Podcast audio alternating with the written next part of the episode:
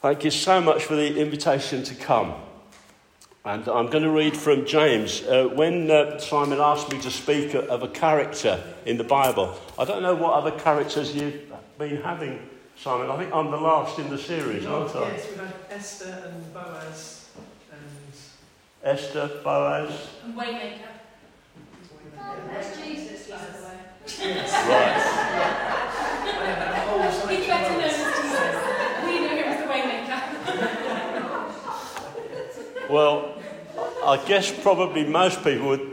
I mean, my first reaction was, well, someone like David or, you know, an Old Testament prophet, something like that. But we happen to have been studying in James, uh, and we're doing a little gospel series, uh, preaching series in Hailsham and James. So I thought I would talk about uh, um, James.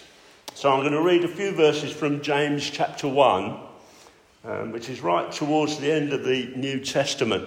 It's after quite a long book, Hebrews, and then you come to James. So I'm just going to read the first 12 verses. James, a servant of God and of the Lord Jesus Christ, to the 12 tribes scattered among the nations, greetings. Consider it pure joy, my brothers whenever you face trials of many kinds, because you know that the testing of your faith develops perseverance. Perseverance must finish its work so that you may be mature and complete, not lacking anything. If any of you lacks wisdom, he should ask God, who gives generously to all without finding fault, and it will be given to him. But when he asks, he must believe and not doubt, because he who doubts is like a wave of the sea, blown and tossed by the wind. That man should not think that he will receive anything from the Lord. He is a double minded man, unstable in all he does. The brother in humble circumstances ought to take pride in his high position, but the one who is rich should take pride in his low position because he will pass away like a wild flower. For the sun rises with scorching heat and withers the plant. Its blossoms fall and its beauty is destroyed.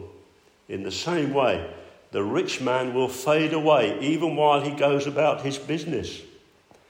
Blessed is the man who perseveres under trial, because when he has stood the test, he will receive the crown of life that God has promised to those who love Him. Well, the thing about most character studies, isn't it, that most of the characters that you think about in the Bible are flawed in some way. I think the only two that I can think of that don't mention any of the character flaws are Samuel and Daniel. I, I, you can correct me if I'm wrong, but most of the characters in the Bible have got real flaws, haven't they? Um, the, uh, the people that wrote most of the Bible were murderers. King David murdered his uh, girlfriend's husband so that he could uh, marry her. Moses murdered one of the uh, Egyptian uh, soldiers uh, before he fled into Egypt. And the Apostle Paul definitely was a murderer. He stood there while Stephen was stoned. So they're all very flawed characters. And you think, well, why on earth would God allow such people to write most of the Bible? Uh, how can people with flaws like that be even considered? And, and it's God's grace, isn't it? God is so gracious he is able to forgive our sins. And it's only by the grace of God that these people are there. So, of course, then instead of talking about the character, we then start talking about God and His grace, because these characters always point us to uh, the Lord Jesus. And we can learn a little bit about James from reading his book, but mostly James wants to point us to the Lord Jesus. Uh, and um, I'm sure he would not particularly want me to go on and on about him. He'd want me to go on about the Lord Jesus. So, who was he?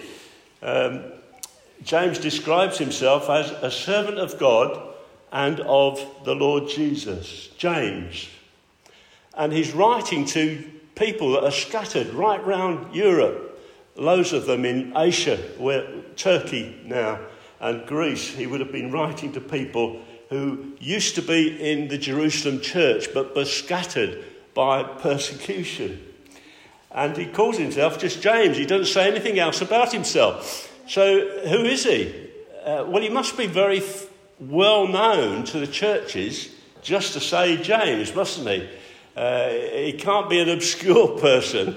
And the way he writes his letter is very um, commanding. Uh, the commentators say that James was probably a great preacher. He's a great teacher, but he was also probably a great preacher. And maybe this letter of James is just written from his sermon notes. It's possible. Well, I don't know who you think of when you think of James. Maybe the first person that comes into your mind is uh, James and John, uh, the disciples of the Lord Jesus. They would have been, uh, James, that James would have been certainly well known enough just to write his name as James, wouldn't he? But uh, actually, James was put to death by the sword by King Herod very early in the life of the church. So most people believe that this wasn't the James that wrote this letter. So who was it? Well, in the early times of the church, in the book of Acts, we find that when they were all gathered for prayer, after Jesus had uh, died and risen again, they were all in that upper room in Acts. And uh, it says that the brethren of Jesus were there together praying. And in fact, Jesus had some half brothers. We call them half brothers because, um, of course, Joseph wasn't Jesus' real father. Jesus was conceived by the Holy Spirit. But later, uh, Mary and Joseph had other brothers. And in Mark's Gospel, we find out their names. There was James, Joseph, Simon, and Judas, and there were sisters as well. So Jesus would have been their older brother. Imagine growing up in a house where Jesus, the Son of God, was. But when Jesus started his ministry, James didn't believe what Jesus was preaching. In fact, it says, makes clear in the Bible that the family didn't believe in Jesus, his brothers didn't believe in Jesus, and um, James was one of the ringleaders because it looks as if he was the oldest of those half brothers. And Mary and the, and the brothers came down to Jesus to take control of him because they thought he'd gone mad. James must have been a tough cookie to come and try to take Jesus under control, mustn't he? He must have been pretty convinced that Jesus had gone out of his mind. Maybe he was protecting the family's honour, I don't know. But the Gospels make it clear that James and the family didn't believe in him. So, what changed? I want to talk about James, first of all, as he describes himself here a slave of Jesus. What changed? What made it that uh, the brother of Jesus was praying in that uh, early chapter of Acts? Well, we get a clue when uh, Paul writes his letter to the Corinthians. And he mentions loads of people that Jesus appeared to after his resurrection. Uh, he appeared to uh, Peter, he says. he appeared to all the apostles. At one time, he appeared to 500 people at the same time. And Paul mentions that he appeared to James. And it's a different um, James to the apostles that he lists separately. separately. So Jesus appeared to his half brother James. after he was risen from the dead. Now, I want you to put yourself in James's boots if you can do. Can you imagine it? What the impact this would have been on James. Jesus is his older brother. And we're not told the details about how Jesus appeared to him. Um, we know the details about some of the other occasions when Jesus appeared to uh, the disciples, for example, and he, he ate fish and bread uh, with them just to prove that he wasn't a ghost. But we haven't got any details about what he said to James. But James was a cool cookie and he was a black and white character. And he, he had an older brother called Jesus. And they would have had opportunity to embrace, wouldn't they? And they would have had an opportunity to chat about the things they did when, they were, when James was much younger. And there was enough, in that occasion, there was plenty of time for James to become absolutely convinced that this was Jesus. Maybe they talked about times they went fishing together. I don't know. But James would have been sure that this was Jesus. Seeing Jesus in the flesh convinced James that Jesus wasn't a ghost, he really was his half brother.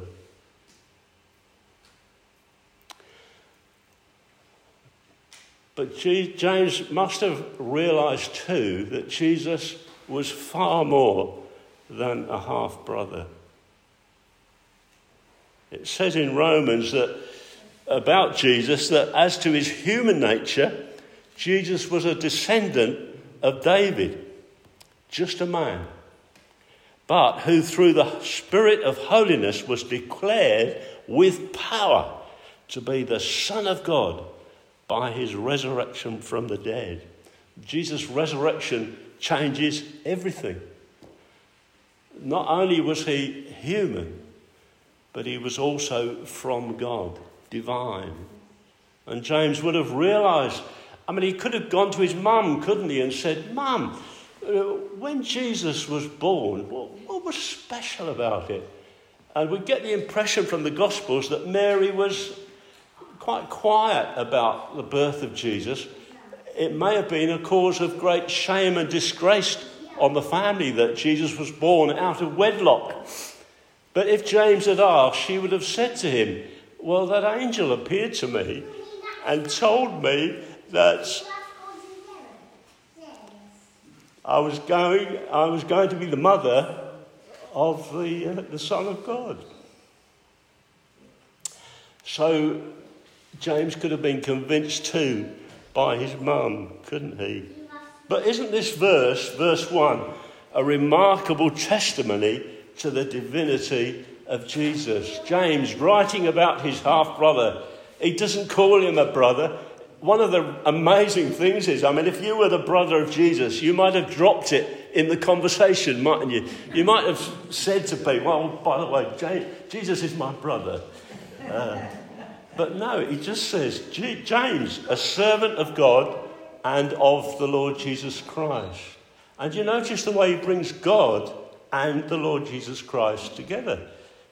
He's a servant of both. He worships God and he worships the Lord Jesus Christ. He'd come to realize that Jesus was the sent one from God, God's Messiah, God's King the one that uh, through whom God is going to bless the whole world.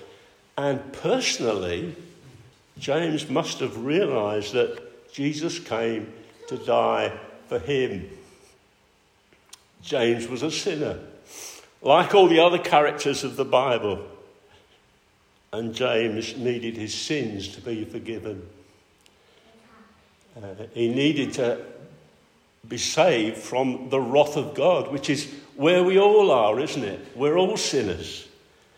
And James realized that this person who was his brother was actually his savior.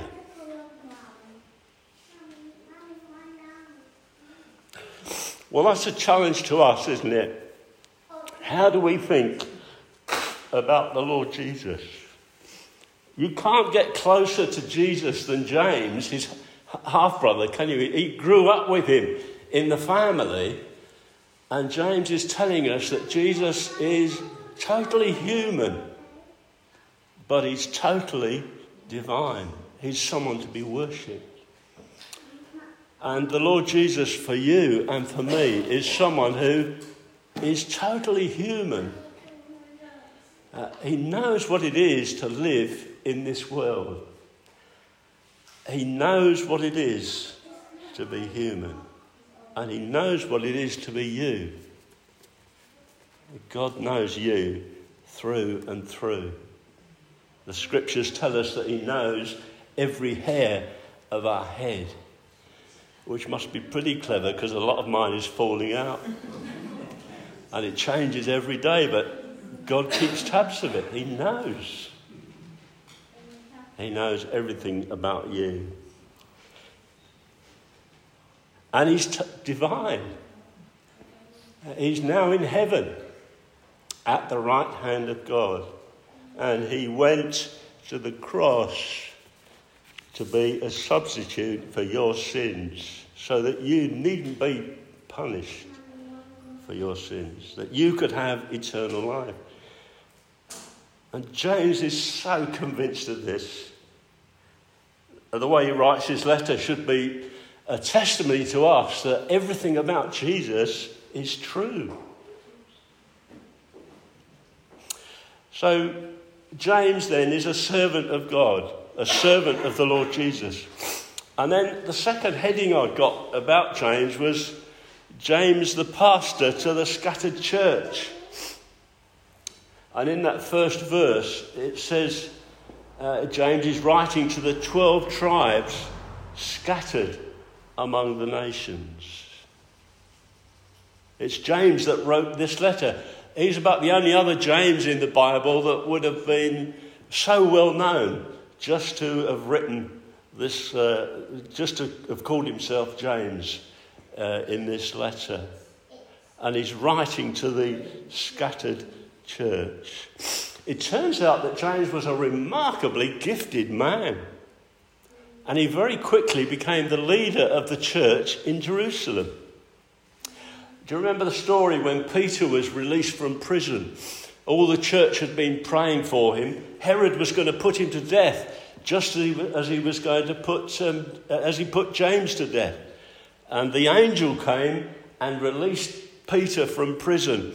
The gates of the prison were swung open as James approached them. And James suddenly woke up and thought, oh, this isn't a dream. I'm actually free. So he went to John Mark's house.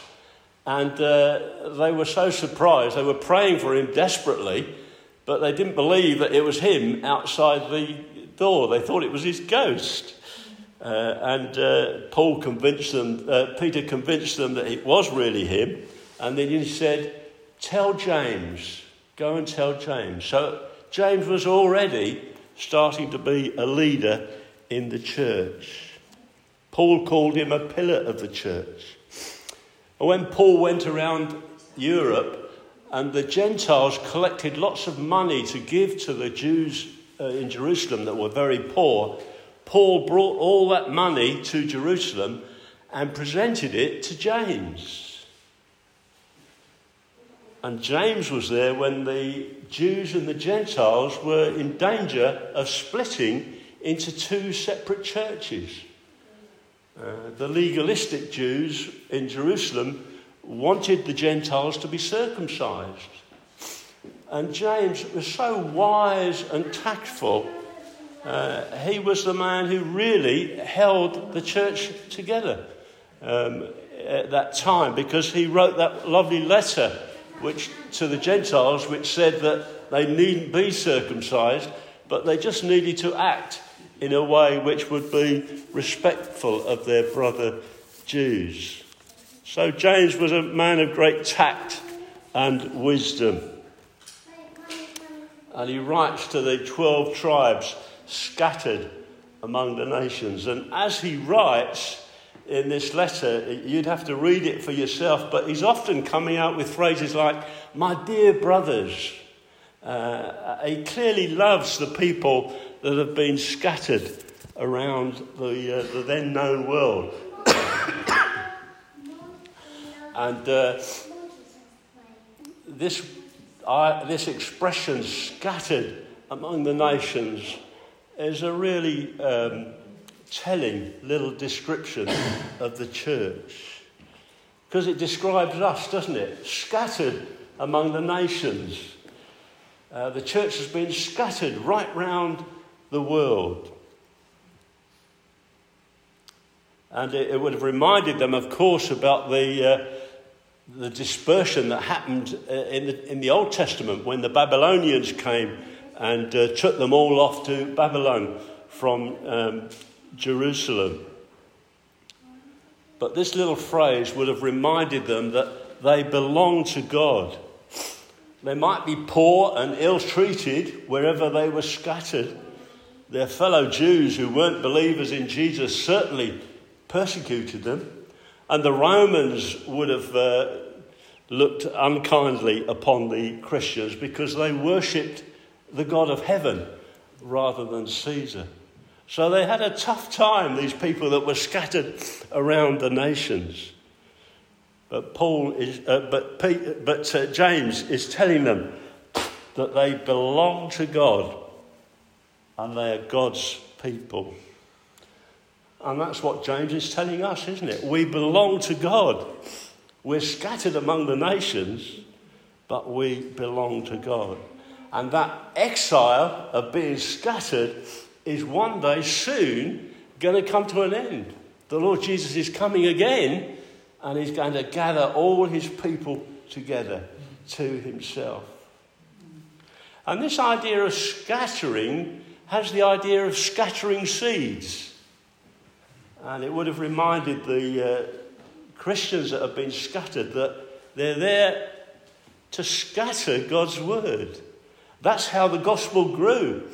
Uh, the people were scattered away from Jerusalem, and many other people came to faith as a result of their testimony. So that's what we're here for in Bolney, isn't it? We're here scattered to scatter God's word and to scatter the seed of God. So, James, he's a servant of God. James, he's a pastor to the scattered tribes, to the scattered church. And thirdly, and perhaps most challengingly, James is a man of joy.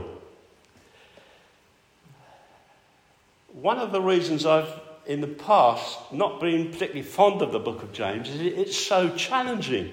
James is so black and white, and he holds a mirror up to our lives, and we don't like what we see. And this when he starts his letter, this verse 2, what did you find it challenging when you read it? He says, Consider it pure joy, my brothers, whenever you face trials. What sort of man writes to people and says, You've got to be really happy that you're going through a tough time?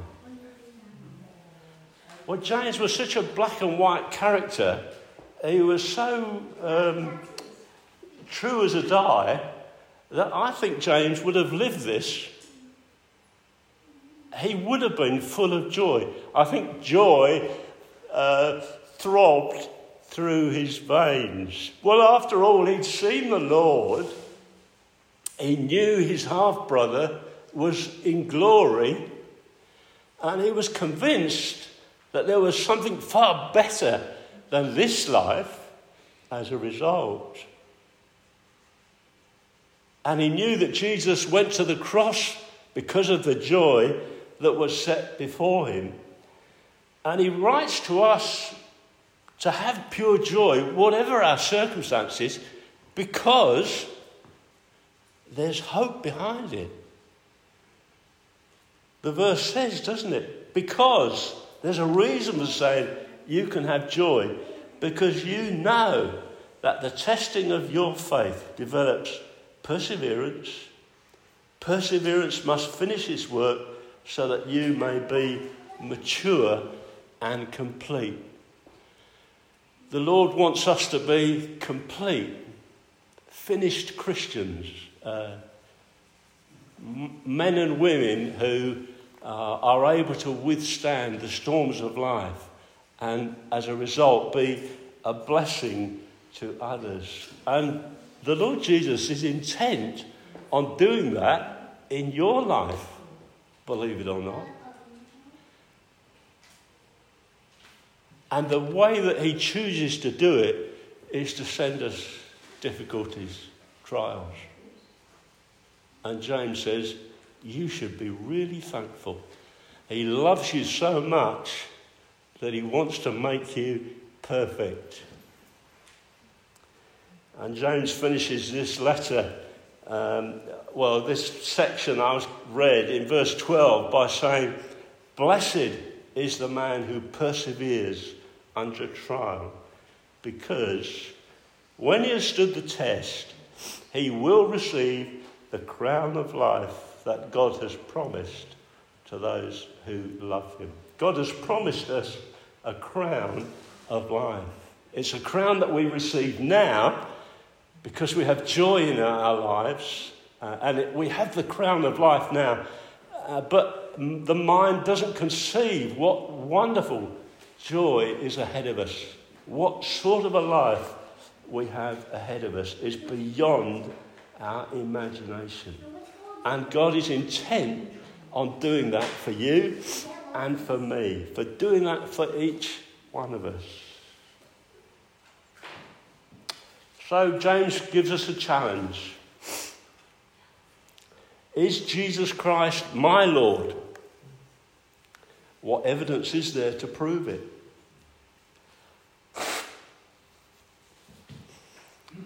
Am I scattering God's word, the seed? Am I part of the scattering of the church? And do I find joy in my circumstances? Maybe that's the hardest challenge. But whatever your circumstances, God wants to bless you in them. God is seeking to bring you the crown of life.